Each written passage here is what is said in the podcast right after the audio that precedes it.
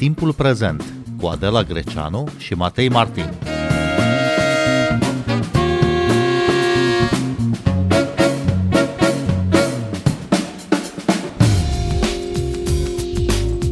Bine v-am găsit! Noi suntem Adela Greceanu și Matei Martin și invitatul nostru este scriitorul Radu Vancu. Bun revenit la Radio România Cultural! Bine v-am regăsit, mulțumesc pentru invitație! Revista Dilema Veche ne propune săptămâna aceasta un dosar despre spaimă. Radu Vancu, te-ai referit în textul tău din acest dosar la spaimele pe care le-au activat în noi Evenimentele majore din ultimii doi ani, pandemia de COVID-19 și războiul din Ucraina, Lumea occidentală, cel puțin, trăia de peste 70 de ani în pace și fără amenințări majore la scară largă ale vieții de zi cu zi atunci când a izbucnit pandemia. Spaima a generat diverse reacții atunci în pandemie, le-am văzut. Unii au stat izolați mult timp după ieșirea din starea de urgență, unii s-au speriat de reacția autorităților care au impus reguli stricte la limita încălcării drepturilor și libertăților, alții, tot de frică probabil, nu au crezut în realitatea bolii provocate de virus, nici în existența unui virus atât de periculos, și așa mai departe. Reacții de apărare, de fapt, la marile spaime aduse de pandemie. Oare cum iese lumea occidentală, să ne referim la ea, că poate o cunoaștem mai bine, din aceste crize aduse de pandemie? E exact așa cum ai spus, Adela. A fost o spaimă planetară în fața bolii și acum în fața războiului, venită într-o cultură care nu doar că se temea de suferință, sigur că e normal să te temi de suferință, e o reacție nu bazală a creierului nostru, aceea de a încerca să evite suferința, dar cultura occidentală a refuzat sistematic în ultimele decenii imaginile morții. A izolat cât a putut din fața ochilor noștri imaginile suferinței, ale morții, ale cadavrelor, ale... Nu mai vedeai oamenii care mor. Asta dinainte de pandemie, vreau să spun. Oamenii morți sunt aproape invizibili pentru noi. Oamenii care suferă sunt izolați, sunt uh, extrași din, uh, din câmpul nostru vizual. Seamănă, dacă vrei, cu strategia despre care citim că um, l-a însoțit pe tânărul Buddha, care era ferit de familia lui, de imaginile oamenilor bătrâni, de imaginile oamenilor bolnavi și de imaginile morților. Adolescentul Buddha încă nu știa că există îmbătrânire, toți servitorii lui erau tineri, toți oamenii cu care interacționa erau tineri. Nu știa că există boală, toți oamenii cu care interacționa erau sănătoși și nu știa că există moarte. Da? Și într-o zi, după cum știm din textele sacre, s-a întâmplat să vadă un om bolnav, un om bătrân și un om mort. Și asta i-a declanșat criza metanoia care a dus la meditația de 40 de zile și la, la rezultatul pe care îl cunoaștem. Cam asta era și starea uh, psihică a culturii noastre. O cultură care voit se izola de tot ce însemna suferință, de tot ce însemna moarte, tot ce însemna tragedie. Sigur că e o reacție psihică normală, dar Freud a arătat acum un secol că a feri un copil de imaginile suferinței și ale morții de fapt îl distruge psihic, îl afectează, îl duce spre nevroză. Dacă un copil până la 7-8 ani nu află că există moarte, e aproape imposibil să mai metabolizeze apoi gândul morții. Îl va duce către o nevroză teribilă, spune Freud, și exemplifică cu destule cazuri. Noi avem în cultura noastră pe Eugen Ionescu, care a aflat abia la 7 ani că există moarte, și asta i-a cauzat uh, nevroza care l-a însuțit toată viața. De aici și nevroza noastră a europenilor, a euroamericanilor, a occidentalilor, atunci când am văzut că există boli, că există pandemii, că există războaie care ne ucid. De aici avem reacția asta teribilă, extraordinar de disproporționată. Câtă vreme războiul era departe și nu-l vedeam, câtă vreme refugiații erau departe și nu-i vedeam, câtă vreme bolile erau departe de noi și nu le vedeam, puteam trăi cu gândul ăsta. Dar când am început să vedem cadavre printre noi, când am început să vedem suferinți printre noi, când am început să vedem că noi înșine suferim și când războiul a ajuns în casa noastră, am avut reacția asta pe care o vedem cu toții. Spaima teribilă, nevrotică, în fața suferinței, eu nu spun că e greșit să o avem, dar spun că vine după șapte-opt decenii de ascundere a imaginilor suferinței și contrapunctul ăsta o face cu atât mai teribilă. La doi ani după izbucnirea pandemiei, Rusia invadează Ucraina. Nici n-am ieșit bine din situațiile dramatice aduse de pandemie că ne confruntăm acum cu realitatea teribilă a războiului de la graniță. După spaimele din pandemie, Acum avem alte spaime aduse de acest război. Cum gestionăm atâta spaimă? Am impresia că deocamdată o gestionăm bine. Asta e surprinzător pentru mine, totuși. Adică suntem înspăimântați, e normal. Am stat înspăimântați în casele noastre ascunzându-ne de boală. Acum uh, ieșim din casă încercând să ajutăm pe alți oameni care fug din, din fața morții, a distrugerii, a ororilor războiului. Nu arătăm ca niște oameni înspăimântați care și-au lumea în cap și fug, ci arătăm ca niște ființe umane care încearcă să ajute alte ființe umane. Și noi înspăimântați și ei înspăimântați.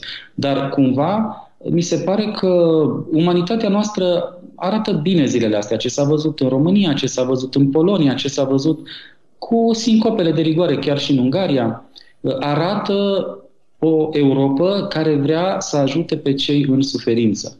Adică mi se pare că încă spaima nu ne-a paralizat. Nu avem reacția aceea cataleptică pe care o are un organism atunci când spaima pur și simplu paralizează și îl face să vrea să se șteargă din realitate.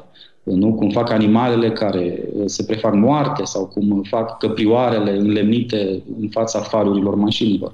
Mi se pare că spaima deocamdată ne catalizează, ne capacitează, ne ajută să empatizăm cu cel care suferă și mai mult decât noi. Și asta e, asta e un lucru bun. Chiar dacă individual, din 24 februarie, cred că trăim cu toții în iminența asta unui război care a fost foarte local câtă vreme era în Donetsk, să zicem, și în Lugansk. Noi nu vorbim de război decât din 24 februarie, din păcate.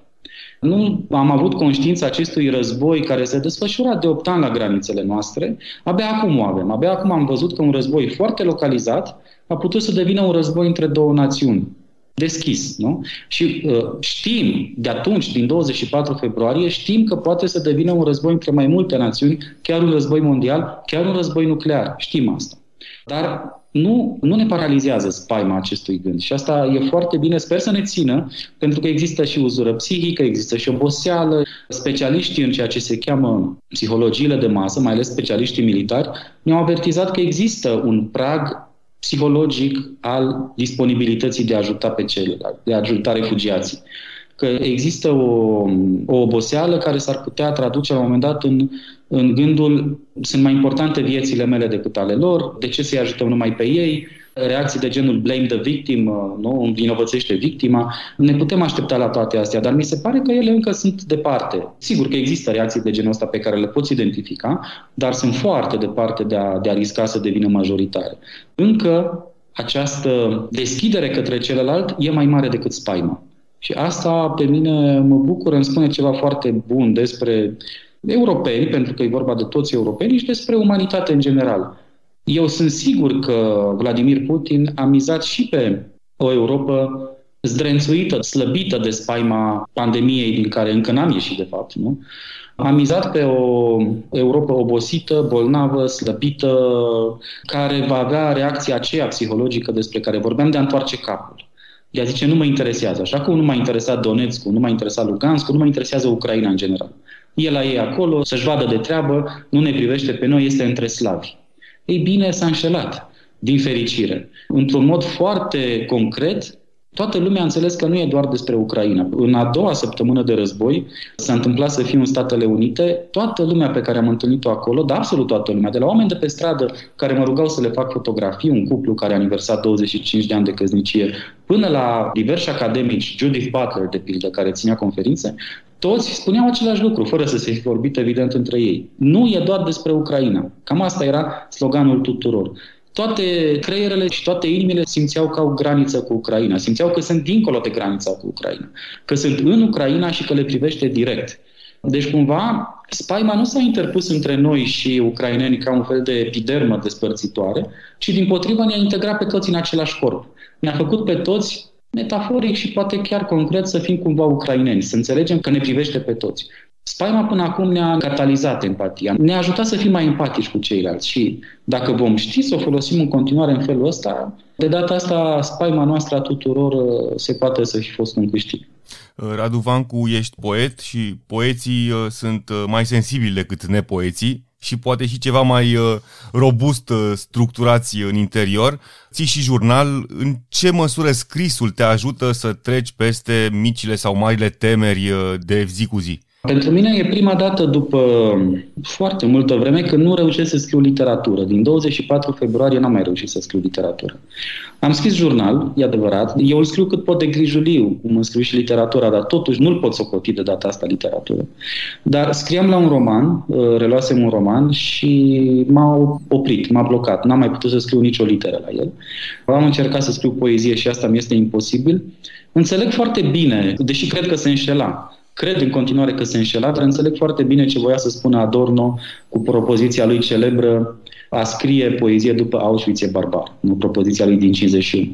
Într-adevăr, când vezi cantitățile astea uriașe de suferință în jurul tău, tu să-ți vezi de micile tale narcisisme personale, de micile tale sculpturi în uh, limbaj, astea par niște frivolități. Sigur că sunt nedrept și sigur că știu că n-am dreptate, știu că Adorno nu avea dreptate. Adorno însuși a recunoscut că nu avea dreptate. În 66, în ultima carte publicată în timpul vieții, în dialectica negativă, o spune el însuși. Spune cam așa. Am spus cândva că a scrie poezie după Auschwitz e barbar, m-am înșelat, Poezia este dreptul inalienabil al omului de a țipa sub tortură, spune el și face rimă cu ceva ce spusese Țelan, pe care între timp Adorno îl citise, îl admira și se împrieteniseră. Țelan spune, poezia e ce rămâne din om după distrugere. Sunt fragmentele de uman rămase după distrugere și asta e dreptul ei moral de a exista. Tocmai asta o face atât de prețioasă moral. Faptul că ea arată că omul poate fi ucis, dar nu poate fi distrus. Asta e marea îndreptățire morală a poeziei și sigur că ea are dreptul etic de a exista, dar eu acum nu pot să o scriu. Eu acum, în săptămânile astea, poate mai încolo, cine știe, s-ar putea ca tocmai excesul ăsta de spaimă să fi blocat uh, literatura de data asta în, în ce mă privește. Am văzut în perioada asta scritori admirabili pe care cu toții îi prețuim și îi iubim, care reușesc să scrie, fie roman, fie poezie, care reușesc să-și producă acele cantități de frumusețe de care avem cu toții atâta nevoie și asta m-a bucurat extraordinar, pentru că mi-arată odată în plus că omul e mai puternic decât uh, distrugerea. Că cei care vor să producă frumusețe sunt mai puternici decât cei care vor să distrugă. Că nevoia noastră de frumusețe e mai puternică decât orice destructor, decât orice agent al distrugerii, așa cum e acum uh, Vladimir Putin. Și asta îmi dă încredere că pe de o parte că specia noastră va putea să producă frumusețe atâta vreme cât va exista, în pofida tuturor rolurilor, și îmi mai arată că specia asta nu produce numai Putin. Specia asta produce și artiștii care aduc atâta frumusețe. M-a emoționat să văd, probabil că și pe voi, m-a emoționat să văd uh, oameni în Harkivul asediat care cântau și se înregistrau cântând și se puneau pe internet. Oameni care desenau, oameni care scriau, precum Serhii Jadan, Jadan, în Harkivul asediat sub bombe, sub uh, gloanțe, uh, scria zilnic și posta lucruri care uneori erau de o intensitate care stăia răsuflarea pe Facebook. Nevoia asta și a oamenilor care se află în proximitatea morții de a produce frumusețe, mi se pare teribilă și mi se pare răvășitoare și mi se pare un argument pentru frumusețe și pentru om în același timp ai ținut uh, jurnal într-o perioadă destul de tumultoasă în România, un moment uh, politic uh, destul de, de încurcat. E doar o cutie neagră acest jurnal sau te-a ajutat și pe tine să-ți explici unele lucruri, să treci mai ușor peste aceste greutăți până la urmă? Anul ăsta se fac 10 ani de când țin sistematic jurnalul, notând zilnic sau aproape zilnic în el eu nu l-am început ca pe un uh, document martor sau ca pe o cutie neagră, cum spui, Matei. L-am început ca să trec peste o criză de scris de poezie. În 2012 mi-a apărut o carte de poezie, Frânghean Florită. Nu mai puteam să scriu decât ca acolo, decât în stilul acelor poeme și mie asta nu mi-a convenit. Am încercat tot timpul ca o carte a mea de poezie să fie stilistic vorbind diferită de antecesoare și uh, Asta m-a făcut să încep jurnalul. Faptul că nu mai reușeam să scriu poezie în alt fel decât cel din Frânghia înflorită și l-am început ca pe un fel de document de criză, dacă vrei, sau nu știu cum să-i spun, ca pe un laborator, ca pe o încercare de a găsi ieșirea către altă formă a poeziei. Am început să-l țin cu toată grija. L-am ținut ca pe un fel de literatură, nu ca pe un uh, document psihologic, asta vreau să spun. Și ca pe un document istoric. Și l-am scris ca și cum scriam poezie, încercând să găsesc ieșirea către o altă formă de a scrie poezie, ca și cum ar fi el însuși poezie, ca și cum ar fi el însuși literatură. M-a ajutat, adică după, după Frânghean Florită, peste vreo 2 ani, nu mai știu, 3 ani am publicat cealaltă carte de poezie, sau patru, nu mai țin minte exact, dar uh, în același timp mi-a făcut antrenamentul și pentru scrisul de proză, pentru scrisul de roman. Transparența cumva a ieșit și ea din jurnal și am constatat într-adevăr că s-a suprapus cu momente complicate din istoria noastră publică. S-a suprapus cu protestele împotriva regimului Dragnea, s-a suprapus cu pandemia, s-a suprapus acum cu războiul. Din nefericire ajunge să fie și un document martor, deși nu l-am gândit așa. Nu mă recitesc, nu sunt chiar atât de grandoman și de megaloman încât să mă recitesc, dar când deschid documentul până se încarcă Word-ul, până se actualizează toate paginile, știți că se încarcă așa, secvențial cumva și vrând nevrând mai vezi din pagini din urmă.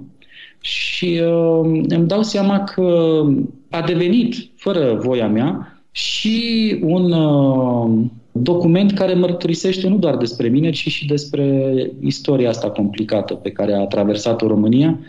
Îmi pare rău că s-a întâmplat așa, dar într-un fel uh, mă consolează cu gândul că oricât ar fi el de prost ca jurnal, oricât ar fi de ratat literar, măcar a prins în el niște uh, secvențe istorice uh, esențiale pentru felul în care crește România. Pentru că eu cred că am ieșit din fiecare criză mai tari. Și după uh, povestea cu Dragnea și cred că și acum România, așa cum o uit în jur, România mi se pare o țară admirabilă prin felul în care s-a activat la, la granițe și chiar în interiorul țării, în București, în alte orașe, ajutând refugiații uh, ucraineni. Și sunt sigur că și pentru noi asta a fost o criză de creștere uh, din care vom ieși întăriți, așa cum și Ucraina va ieși întărită. Ea nu a trecut până acum cu adevărat printr-un proces de nation building, dar fără voia lui, Putin a fost catalizatorul esențial al construcției sentimentului național al ucrainenilor. După toată tragedia asta cumplită, Ucraina va ieși întărită, n-am nicio îndoială. Radu Vancu, îmi amintesc că în martie de Ziua Internațională a Poeziei am participat împreună și împreună cu alți poeți la o lectură publică online, unde mulți dintre noi am citit poeme ale noastre sau ale altor autori în care apăreau cuvinte ca moarte, război, bombardament, tancuri.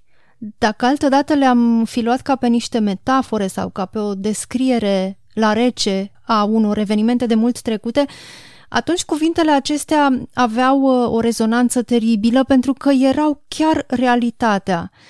Și am vrut să fac această introducere pentru că în textul tău din Dilema Veche ai scris despre cum se va modifica și limbajul după pandemie și după război. În ce sens crezi că se va modifica limbajul după aceste nenorociri?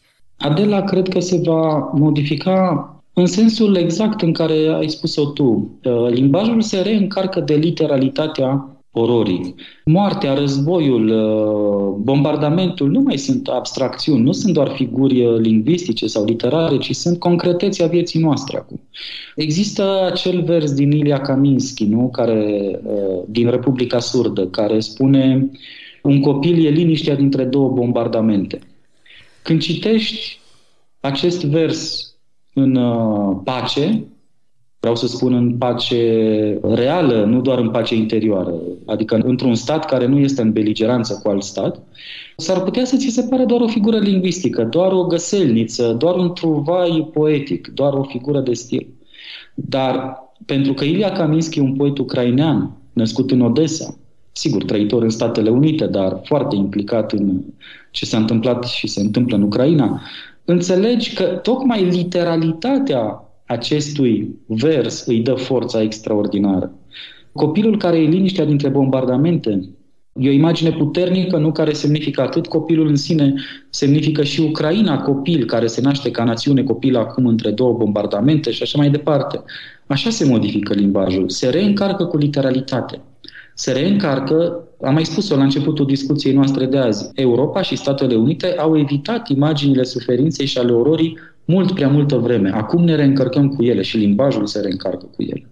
Acum, oroarea a redevenit parte din viața noastră, iar limbajul își reîncarcă registrele stilistice cu oroarea. Și va fi și ăsta un câștig, pentru că vom trăi cu totul altfel și vom da cu totul altă greutate fiecărui gest de zi cu zi, știind că oroarea există și că acel gest ar fi putut să nu fie posibil. Faptul de a coborâ să-ți cumperi pâine, pur și simplu.